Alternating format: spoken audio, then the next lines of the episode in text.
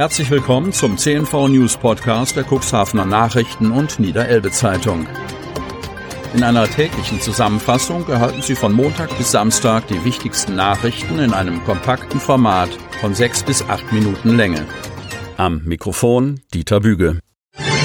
Zunächst folgt ein Werbehinweis in eigener Sache. Unternehmen haben die Möglichkeit, ihre Produkte oder Dienstleistungen in unserem täglichen News-Podcast per Werbespot bereits ab 349 Euro mit einer Laufzeit von sechs Tagen zu präsentieren. Mehr Infos zum Werbespot unter 04721 585 386. Montag, 1. November 2021. Ein Stück Mittelalter im Hafen. Versuchsballon Celtic Halloween ein Erfolg. Besucher genossen drei Tage lang das Markttreiben. Von Jens-Jürgen Potschka. Cuxhaven.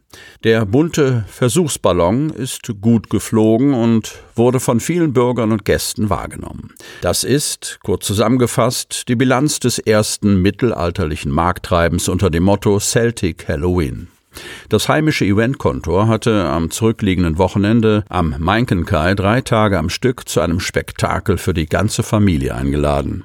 Ich bin zufrieden mit der Resonanz. Lediglich bei den abendlichen Feuershows hätte ich mir noch mehr Resonanz von den Cuxhavenern gewünscht, sagt Katja Cordes, die sich im Gespräch mit unserer Zeitung erfreut zeigt, dass die kurzfristige Umsetzung des ersten mittelalterlichen Marktes am Hafenstrand auch dank der guten Zusammenarbeit mit dem Ordnungsamt und dem Fachbereich Sicherheit bei der Stadt Cuxhaven realisiert werden konnte.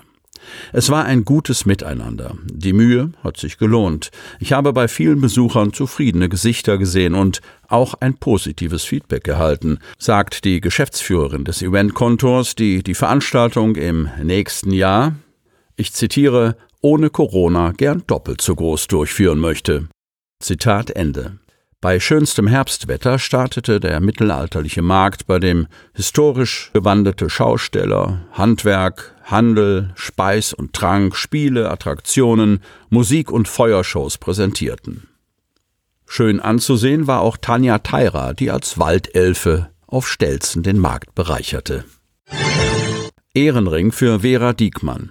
Ratsfrau und Gästeführerin erhielt die hohe Auszeichnung für ihr außergewöhnliches Engagement von Jens Christian Mangels, Otterndorf. 40 Jahre lang gehörte Vera Diekmann dem Otterndorfer Stadtrat an. Doch aktiv war und ist sie längst nicht nur auf der politischen Bühne. Für ihr enormes Engagement über Jahrzehnte hinweg wurde ihr am Sonnabend der Ehrenring der Stadt Otterndorf verliehen. Nach Ortsheimatpflegerin Erna Kaiser ist sie erst die zweite Frau, der diese Ehre zuteil wird.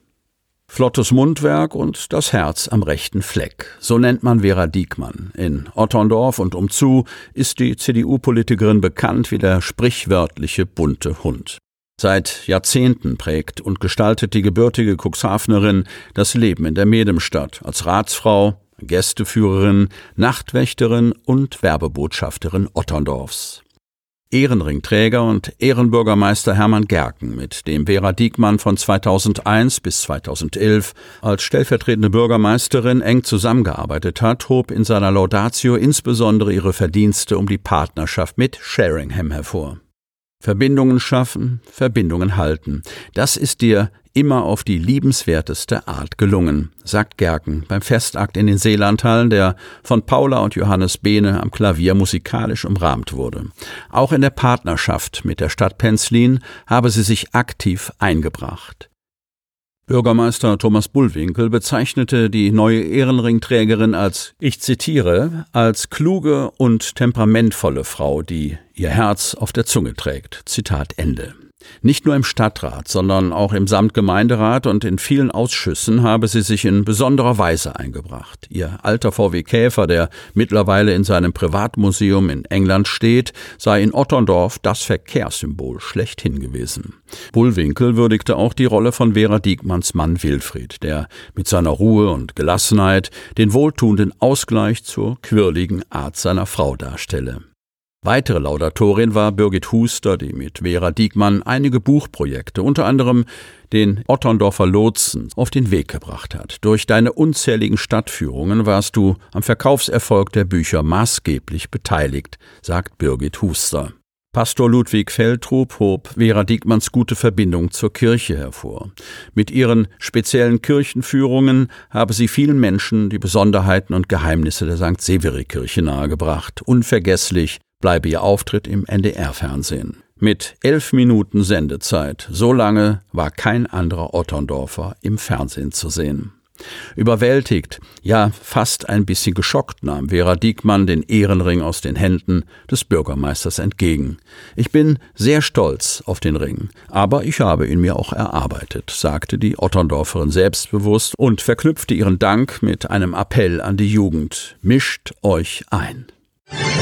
Das große Gruseln in Hadeln. Halloween-Angebote kamen gut an. Von Jens Christian Mangels und Gabi Jopin. Otterndorf-Balje.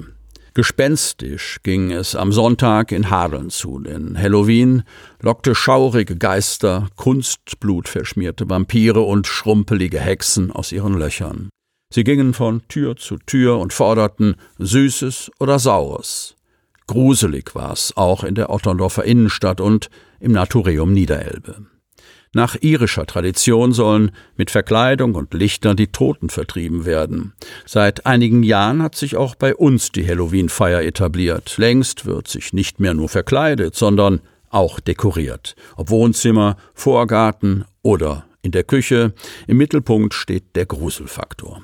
Von Spinnennetzen und hell leuchtenden Kürbissen bis zu von Bäumen baumelnden Gespenstern. Hauptsache, das Ganze ist kreativ und lässt einen erschauern. Die Stadt Otterndorf ließ sich vom Gruselfieber anstecken und zauberte gleich ein ganzes Halloween-Wochenende mit vielen Aktionen aus dem Hut, vom Gruselspaziergang bis zur Feuershow. Straßen und Wege waren mit allerlei schaurigen Geistern, Spinnen und Hexen geschmückt. In eine Höhle des Grauens verwandelte sich am Sonntag das Naturium in Balje. Zum schaurig schönen Spektakel gehörten spooky geschminkte Besucher ebenso wie das unheimliche Programm im beliebten Naturkundemuseum. Hexenbesenrennen, Kürbisschnitzen und Geisterdosenwerfen waren angesagt auf dem weitläufigen Außengelände, dessen Wege mit Riesenspinnen, Gespenstern und anderen Halloween-Schockern dekoriert waren. Sie möchten noch tiefer in die Themen aus Ihrer Region eintauchen? In unserem CNV-Themen-Podcast auf Tauchgang gibt's alle 14 Tage per Interview interessante Personen, emotionale Stories und bemerkenswerte Projekte aus dem Landkreis Cuxhaven direkt auf die Ohren. Damit Sie ab sofort keine Podcast-Folge mehr verpassen, benötigen Sie lediglich einen sogenannten Podcatcher. Auf den meisten Smartphones ist dieser bereits vorhanden. Falls nicht, dann suchen Sie ganz einfach in Ihrem App Store nach einem kostenlosen Podcatcher wie zum Beispiel Spotify, Apple Podcast oder AntennaPod. Selbstverständlich können Sie unsere Podcast-Folgen auch direkt über unsere Website unter cnv-medien.de slash podcast anhören. Die hörten den Podcast der CNV Medien, Redaktionsleitung Ulrich Rode und Christoph Käfer. Produktion Rocket Audio Production.